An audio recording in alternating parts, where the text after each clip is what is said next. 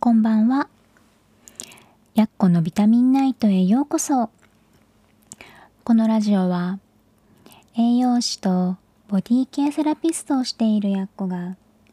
体の中と外両面から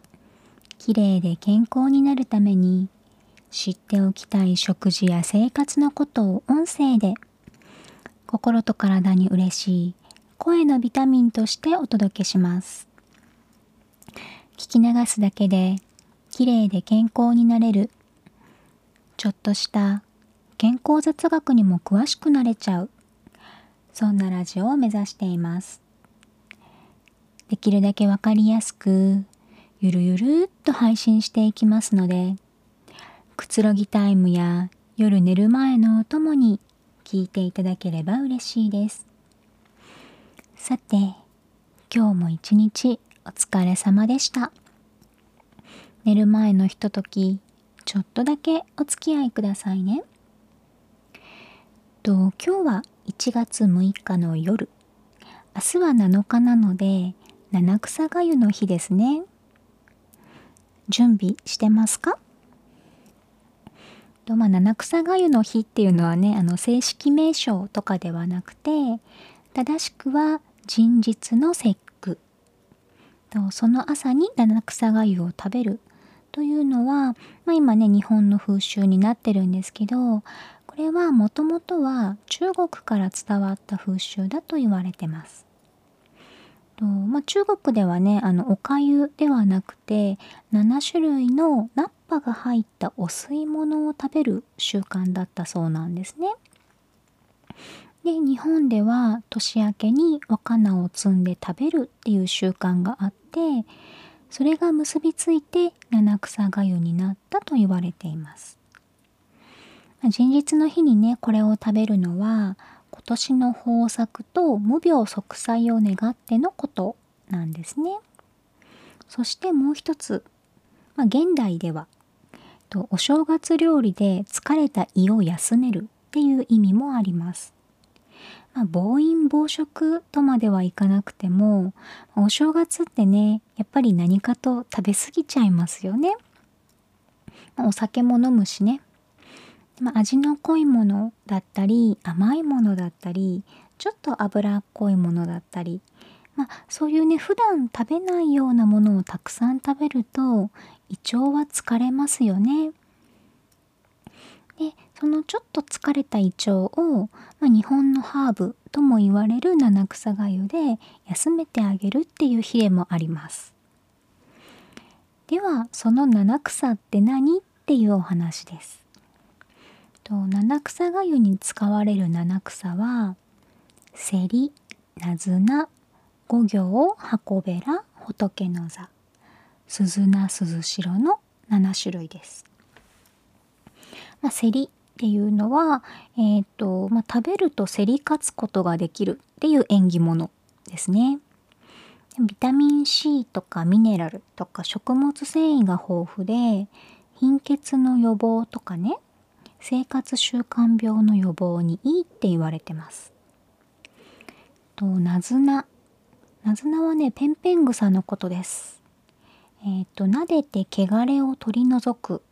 と言われていて、まあ、ビタミン B1 とか B2 あとミネラル食物繊維が多く含まれていて高血圧の予防とかあの血を止める作用ですねと成長作用があると言われています。え、ー、と五行五行っていうのはね、えーと仏様の体という意味がある縁起物のことです。と咳とか痰を鎮める作用があって風邪とかね気管支炎にいいって言われてます、まあ、冬には嬉しいですよね。と次が箱べら。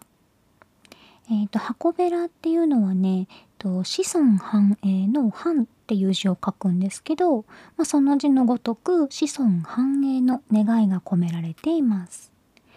まあ、タンパク質とかカルシウム鉄などのミネラルが豊富でこれも止血作用血を止める作用とか成長作用があります。昔はね腹痛の薬にもなっていたそうですよ。と次が仏の座。と仏様が座る安座に似ていることから縁起が良いと言われてます。と胃腸の働きを整えたり高血圧の予防にも効果があると言われてますね。と次が鈴名鈴っていうね字が入っているので神様を呼ぶ鈴という由来があるんですね。これは株のことです。と株のと葉っぱの部分にはビタミン A とかビタミン C、E、ミネラル、食物繊維が豊富で根っこの方にはカリウムとかビタミン、食物繊維のほか、えーと、糖質をね分解するアミラーゼが含まれているので、まあ、消化を助けてくれて胃もたれとか胸焼けを防いでくれます。最後が鈴代。鈴代はね大根のことですね。と大根真っ白ですよね。でその白さから、まあ、潔白というイメージがあって縁起がいい野菜だと言われてますと、まあ、大根ってこの間から何度か出てきてるんですけど、まあ、糖質タンパク質脂質を分解する酵素がねそれぞれ含まれているのでと自然の消化剤とも言われていて胃腸の働きをね助けてくれるんですね。と鈴菜と鈴代、まあ、株と大根ですねこれは葉っぱと根っこそれぞれに別の栄養素が豊富に含まれているので両方とも入れるといいですよね。うんとまあ、こう見ていくとやっぱ冬に取りたい野菜だったりとかと疲れた胃腸を助けてくれる成長作用のあるものや消化を助けてくれるものがたくさん入っているのでやっぱりこの時期にちょっと食べておきたいものではあるんですよね。でまあおかゆってねなかなかあの食べないのかなって思うんですけど、うん、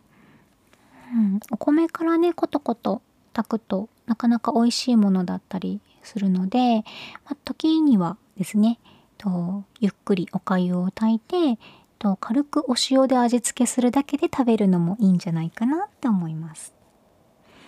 これ揃えるのがめんどくさいなって思うかもしれないんですけどあのスーパーでねセットになって売ってますよね。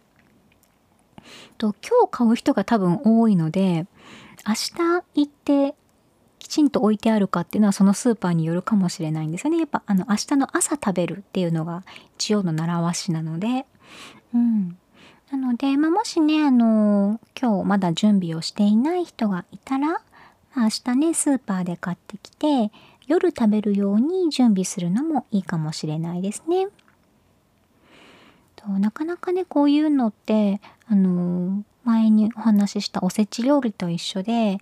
と作る人もね少なくなってきてるんじゃないかなって思うんですけどとやっぱね今の時期に食べておきたいものがたくさん入っているっていうのもあるし、